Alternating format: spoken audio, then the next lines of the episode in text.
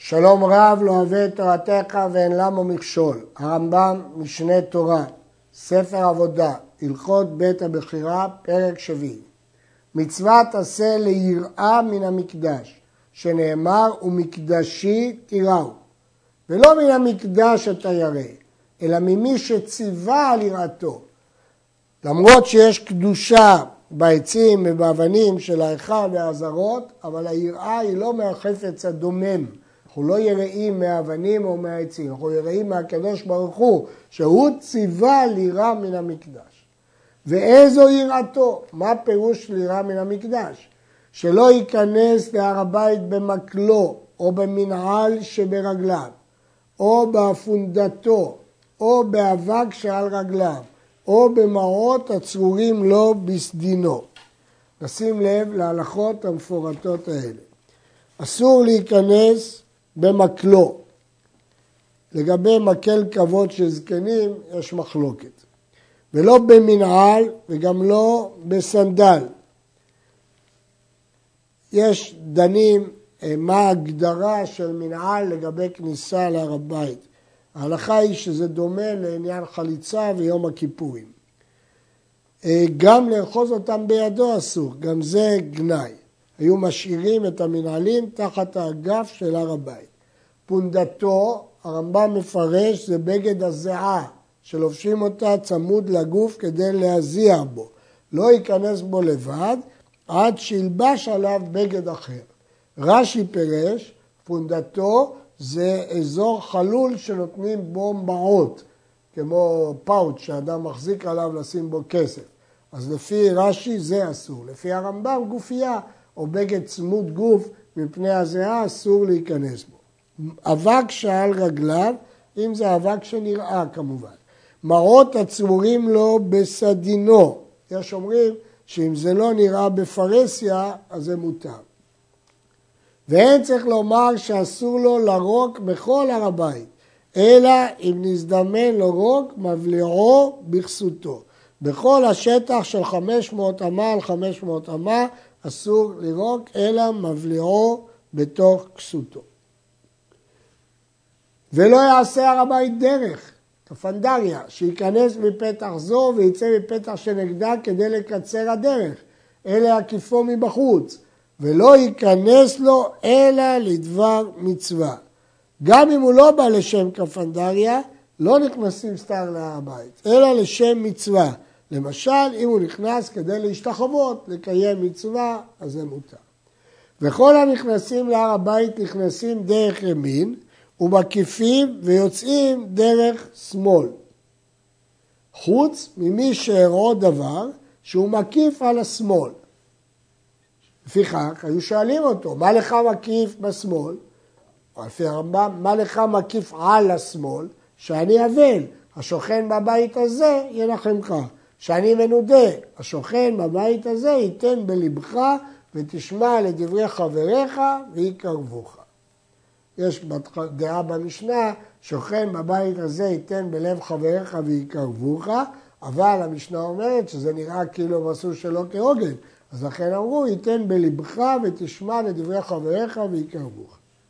כל שהשלים עבודה ונסתלק לו, אינו יוצא ואחוריו להיכל. זה לא כבוד שהוא יוצא כאשר אחוריו להיכל, אלא לשון הגמרא ביומה, כהנים בעבודתם ולוויים ודוכנם וישראל במעמדם, כשהם נפטרים לא היו מחזירים פניהם והולכים, אלא מצדדים פניהם והולכים. מהלך אחורנית מעט מעט, ומהלך על צידו עד שיוצא מן העזרה. כך פרש הרמב"ם את הביטוי בגמרא מצדדים. וכן אנשי משמר ואנשי מעמד ולוויים ודוכניו, כך הם יוצאים מן המקדש, כמי שפוסע אחר תפילה לאחוריו. כל זה ליראה מן המקדש. לא יקל אדם את ראשו כנגד שער מזרחי של העזרה, אפילו שהוא בחוץ, שהוא שער נקנור, פני שהוא מכוון כנגד קודש הקודשים.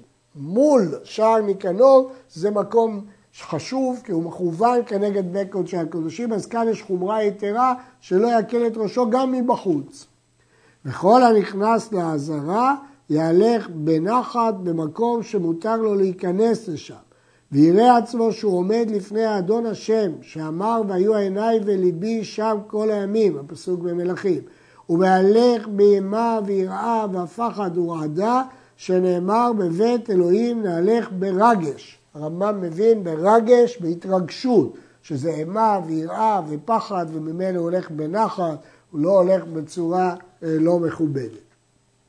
ואסור לכל אדם לשב בכל העזרה, ואין ישיבה בעזרה, אלא למלכי בית דוד בלבד. רק מלכי בית דוד יכולים לשבת, שנאמר, ויבוא המלך דוד וישב לפני השם. והסנהדרין שהיו יושבים בלשכת הגזית, לא היו יושבים אלא בחצייה של החול, כפי שלמדנו. אף על פי שהמקדש היום חרב בעוונותינו, חייב אדם במוראו כמו שהיה נוהג בו בבניינו. גם בחורבן אדם חייב במורא מקדש. לא ייכנס אלא למקום שמותר להיכנס לשם. ולא ישב בעזרה, ולא יקל ראשו כנגד שער המזרח, שנאמר את שבתותיי תשמורו ומקדשי תיראו. מה שמירת שבת לעולם? אף מורה מקדש לעולם, שאף על פי שחרב, בקדושתו עומד.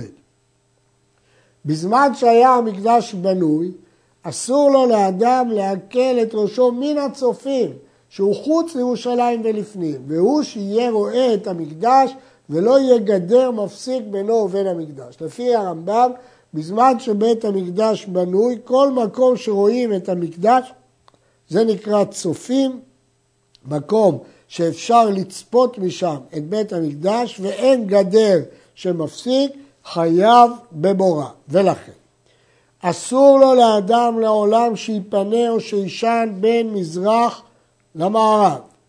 ואין צריך לומר שאין קובעים בית הכיסא בין מזרח למערב בכל מקום, מפני שההיכל במערב. לפיכך לא ייפנה לא למערב ולא למזרח שהוא כנגד המערב, אלא בין צפון לדרום לפנים וישנים. וכל המתאים מים מן הצופים ולפנים לא ישבו פניו כלפי הקודש, אלא יסלק המקדש לצדדים. יש נוסחה, יסלק הקודש לצדדיו. בכל אופן, לפי מה שאנחנו רואים פה, הדין של מורה מקדש כולל שאי אפשר לישון בין מזרח למערב, אלא בין צפון לדרום. וכן לא לעשות בית כיסא בין מזרח למערב.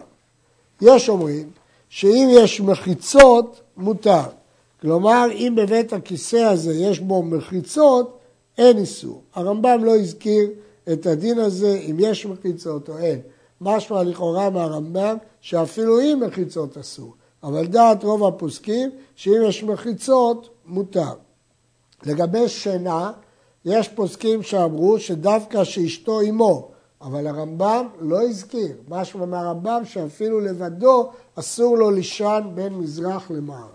ואסור לאדם שיעשה בית תבנית היכל, אכסדרה תבנית אולם, חצר כנגד העזרה, שולחן כצורת השולחן, ומנורה כצורת המנורה. אבל עושה מנורה של 5 קנים ושל 8 קנים. או מנורה שאינה מתכת, אף על פי שיש לה 7 קנים. לכן, אסור לאדם לתכנן את הבית שלו שיהיה בתבנית ההיכל. זה לא כבוד השם, זה לא מורה מקדש. ולא יעשה אכסדרה בצורה של אולם, ולא חצר בצורה של העזרה, וגם לא שולחן ומנורה בצורה של שולחן ומנורה. אלא בשינוי. אם היא מנורה של 5 קנים או של 8 קנים, או אם היא לא של מתכת. הרב קוק בספרו מצוות ראייה תרץ בזה את קושיית הבית יוסף. מדוע בחנוכה תקנו 8 ימים, הרי הנס היה רק 7 ימים, ותרץ הרב קוק בספרו מצוות ראייה כדי שלא יעשו ישראל מנורות של 7 קנים ויעברו על האיסור הזה, לכן תקנו מנורה של 8 קנים כדי שלא ייכשלו ויכינו מנורה של 7 קנים. 3 מחנות היו ישראל במדבר. מחנה ישראל, והיא 4 מחנות מסביב, כל מחנה של 3 שבטים. ומחנה לוייה, שנאמר בה וסביב למשכן יחנו. ומחנה שכינה, והיא מפתח חצר אוהל מועד ולפנים. וכנגדן לדורות, מפתח ירושלים עד הר הבית, כמחנה ישראל. ומפתח הר הבית עד פתח העזרה, שהוא שער נקנור, כמחנה לוייה. ומפתח העזרה ולפנים, כמחנה שכינה. מדגיש, העזרה לא כולל עזרת נשים. עזרת ישראל ועזרת כהנים. והחל ועזרת נשים מעלה יתרה בבית עולמי. לא היה במשכן משהו מקביל לזה, זה מעלה יתרה בבית עולמי. כל ארץ ישראל מקודשת מכל הארצות. ומהי קדושתה? שמביאים ממנה העומר ושתי הלחם והביכורים. מה שאין מביאים כן משאר הארצות. אחר כך ממשיך הרמב"ם, 10 קדושות הן בארץ ישראל, זו למעלה מזו. הרמב"ם שינה קצת והמשנה במסכת כלים. כי המשנה אומרת שם, 10 קדושות הן. ארץ ישראל מקודשת, משמע שארץ ישראל היא בכלל 10. ואילו הרמב"ם פה לא כתב כך, אלא הרמב"ם כתב בנפרד את הקדושה של ארץ ישראל, כדי לתרץ מדוע מנויים אחר כך 11. אז אומנם תרצו שם תירוץ אחר, אבל הרמב"ם הבדיל בין קדושת ארץ ישראל לבין 10 הקדושות שבתוך ארץ ישראל שיש קדושה למעלה מן הקדושה. ויש עוד תירוצים. בכל אופן, ארץ ישראל קדושתה לגבי עומר, שכתוב ראשית קצירכם, בשתי הלחם כתוב מושבותיכם, בביקורים כתוב ביקורי אדמתך, ולכן זה דווקא בארץ ישראל. הרמב"ם לא הזכיר מצוות שתלויות בארץ, תרומות ומעשרות, כי הוא הדגיש דווקא דברים שדומים למקדש, כמו ביקורים. 10 קדושות הן בארץ ישראל, זו למעלה מזו. עיירות המוקפות חומה, דהיינו מוקפות חומה ממות יהושע בן נון. מקודשות משאר הארץ, שמשלחין מתוכן את המצורעים. כתוב במצורע, בדד ישב מחוץ למחנה מושבו, לכן משלחים עיירות מוקפות חומה את המצורעים. והם קוברים מת בתוכן עד שירצו טובי העיר או כל אנשי העיר. ואם יצא המת חוץ לעיר, הם מחזירים אותו לתוכה, אף על פי שרצו כולם להחזירו. הרמב"ם מפרש שהם קוברים את המת בתוכם עד שירצו 7 טובי העיר, או כל אנשי עיר, ואם הוא יצא הם מחזירים אותו. זה פירוש ייחודי של הרמב"ם למשנה. מה כתוב במשנה? כתוב במשנה מסובבים בה את המת עד שירצו, יצא אין מחזירים אותו. הרעב"ד והרבה ראשונים מפרשים את פשט המשנה, שיכולים לסובב את המת בתוך העיר עד הרגע שהוציא אותו. כשהוציא אותו לא יכולים להחזיר. אבל הרמב"ם לא פירש כך, הרמב"ם פירש עד שירצו, שאם רצו טובי העיר, אפשר לקבור אותו בתוך העיירות המוקפות חומה. אבל אם הוציאו, אי אפשר להחזיר אותו. רצו בני העיר להוציא הקבר מהמדינה, מפנים אותו. וכל הקברות מפנים, חוץ מקבר נביא או מלך. מפורש בגמרא, שקבר של נביא ושל מלך לא פינו מירושלים. לא פינו אותם, כתוב שקבר חולדה, הנביאה, לא פינו מירושלים. קבר שהקיפתו העיר, בין 4 רוחותיו, בין 2 רוחות זו כנגד זו, אם היה בין אור ונהר יתר, 50 אמה לכאן, 50 אמה לכאן, אין מפנים אותו עד שירצו כולם. פחות מכאן, מפנים אותו, כיוון שהוא נקרא בתוך העיר, ולכן מפנים אותו. ירושלים מקודשת משאר העיירות המוקפות, שאוכלים שם קודשים קלים ומעשר שני לפנים מן חומתה. אפשר לאכול קודשים קלים, מעשר שני לפנים מן החומה. יש דיונים בפאת השולחן ובספר עיר הקודש והמקדש של הרב קודשינסקי, האם הדינים האלה שהעיירות מוקפות חומה, וגם של ירושלים לעניינים מסוימים נוהגים גם בזמן הזה. ואלו דברים שנאמרו בירושלים, אין מלינים בה את המת, ואין מעבירים בתוכה עצמות אדם, ואין מזכירים בתוכה בתים, לא מלינים את המת אפילו לכבודו, מת רגיל מותר להלין לכבודו, אבל בירושלים אפילו לכבודו אסור.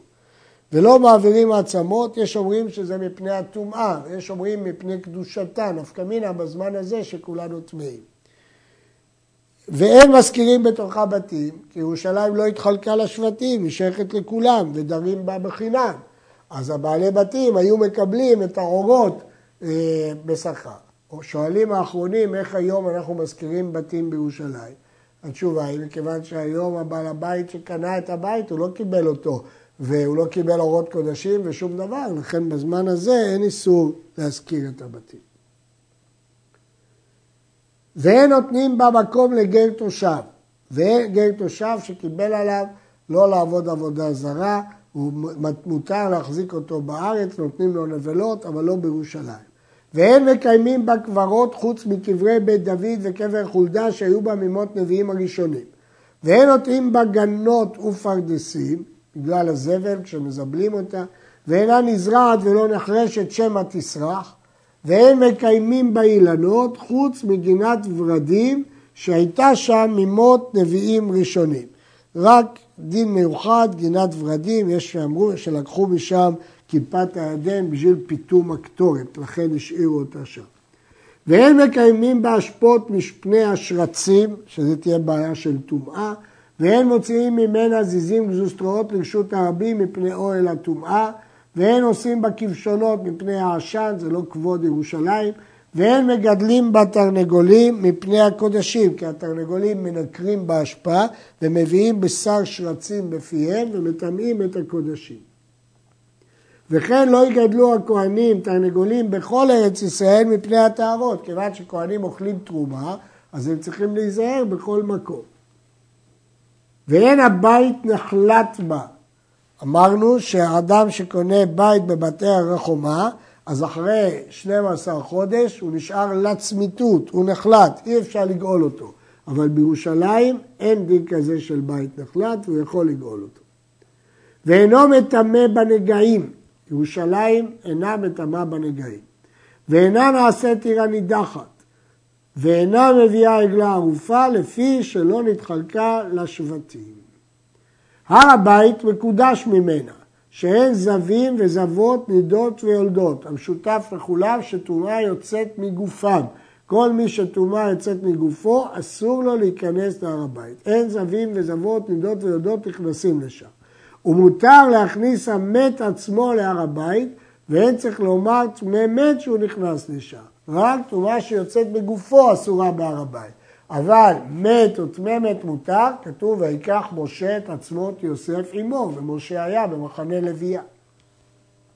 החל מקודש ממנו. אמרנו שזה מעלה יתרה בבית עולמים, החל ועזרת נשים, שהן גויים וטמא מת, ובועל נידה נכנסים לשם. יש שלט בחל, לא להכניס גויים וטמאי מת. עזרת הנשים מקודשת מן החל, שאין טבול יום נכנס לשם. אם הוא טבל ועדיין לא העריב שמשו, אסור לו להיכנס. ואיסור זה מדבריהם. אבל מן התורה מותר טבול יום להיכנס למחנה לוייה. וטמא שנכנס לעזרת הנשים אינו חייב חטאת. כלומר, משמע מהרמב"ם שטבול יום זה איסור דרבנן, אבל טמא בעזרת נשים זה איסור תורה, אבל לא חייב חטאת. אבל בכל מקרה, בחל ובעזרת נשים עדיין אין חיוב חטאת. עזרת ישראל מקודשת מעזרת נשים, שאין מחוסר כיפורים נכנס לשם, גם אם הוא טבל והעריב שמשו, כל עוד הוא לא הביא כפרתו, הוא לא נכנס, וטמא שנכנס לה חייב כרת. כאן כבר מי שנכנס לעזרת ישראל חייב כרת. עזרת כהנים מקודשת ממנה. שהן ישראל נכנסים לשם אלא בשעת צורכיהם, לסמיכה, לסמוך על הקורבן ולשחיטה ולתנופה. בין האולם ולמזבח מקודש ממנה, שאין בעלי מומים ופרועי ראש וקרועי בגדים נכנסים לשם. יש קדושה מיוחדת בשטח שבין האולם למזבח. זאת קדושה מיוחדת, יש מחלוקת אם זה מדאורייתא או דרבנן, בכל אופן יש קדושה מיוחדת בין האולם למזבח, שבעלי מומים, פרועי ראש, קרועי בגדים, לפי הרמב"ם גם שטויי יין לא נכנסים לשם. ההיכל מקודש מבין העולם למזבח. ההיכל הוא הבניין של בית המקדש, אין נכנס לשם אלא מחוץ ידיים ורגליים. היה כיור שרחצו את ידיהם ורגליהם לפני הכניסה למקדש. בית קודש הקודשים מקודש ממנו, שאין נכנס לשם אלא כהן גדול ביום הכיפורים בשעת העבודה. הרי כאן 10 קדושות חוץ מהקדושה של ארץ ישראל. מקום שהיה בעלייה מכוון על קודש הקודשים, אין נכנסים לו אלא פעם אחת בשבוע לדע מה הוא צריך. העלייה לא התקדשה ובעצם היה מותר להיכנס, אבל החמירו לא להיכנס לשם אלא לצורך תיקונים שיפוצים. בשעה שנכנסים הבנאים לבנות ולתקן בהיכל או להוציא משם את הטומאה, מצווה שיהיו הנכנסים כהנים תמימים. לא מצאו תמימים, יכנסו בעלי מומים. אם אין שם כהנים, יכנסו לוויים. לא מצאו לוויים, יכנסו ישראל. מצווה בטהורים. לא מצאו טהורים, יכנסו טמאים. טמא ובעל מום, יכנס טמא ואל יכנס בעל מום. שהטומאה דחויה בציבור, לכן היא יותר קלה. וכל הנכנסים להיכל לתקן, יכנסו בתיבות. אם אין שם תיבות, או שאי אפשר להם שיעשו בתיבות, יכנסו דרך פתחים. המשנה אומרת שיכנסו בתיבות, שלא יזונו עיניהם מבית קודשי הקודשים, רק את התיקונים שהם צריכים לעשות. אבל אם אי אפשר, אז יכנסו כרגיל, כי זה צורך המקדש. אז זה כבוד המקדש שיכנסו אליו. עד כאן.